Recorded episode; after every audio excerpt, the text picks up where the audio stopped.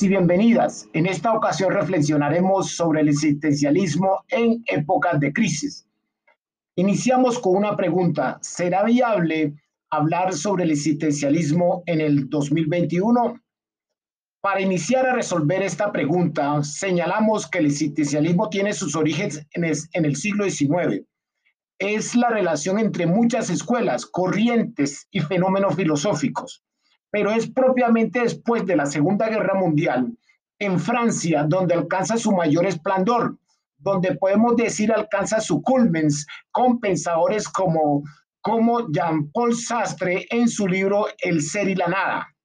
En este momento podemos indicar que frente a los sinsabores, a frente al desespero que trae la finalización de la Segunda Guerra Mundial, los campos de concentración, la bomba atómica y el número de muertos es un caldo de cultivo como antesala para el, el esplendor del existencialismo.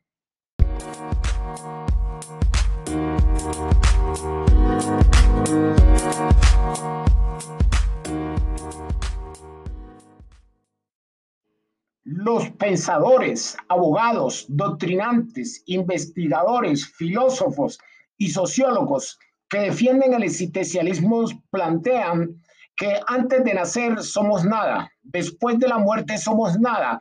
La vida es un continuo desenlace entre la nada y la nada de dudosa procedencia.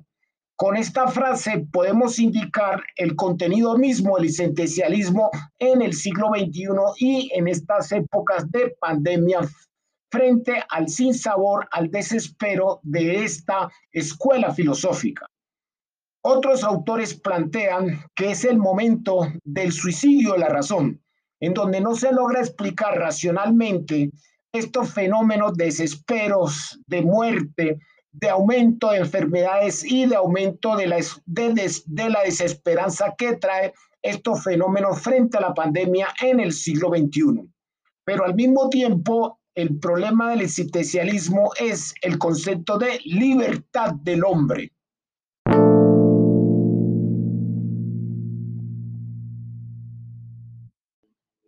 Pero es en especial en este tercer momento sobre el concepto de libertad. El hombre tiene algo muy complicado en su vivir, en su proyecto de vida, y es la utilización de la libertad. El concepto de libertad para los existencialistas en América Latina y en el mundo es algo bien conflictivo desde el punto de vista filosófico y desde el punto de vista jurídico. ¿Por qué? Porque él es el responsable de su proyecto de vida en la utilización del concepto de libertad. Pero hemos escuchado, observado, leído y al mismo tiempo reflexionado muchos apuntes sobre el concepto de libertad en el hombre existencialista y es decir, no hemos llegado a ser tan libres cuando se nos priva ese uso de ese concepto de libertad y ese planteamiento de libertad.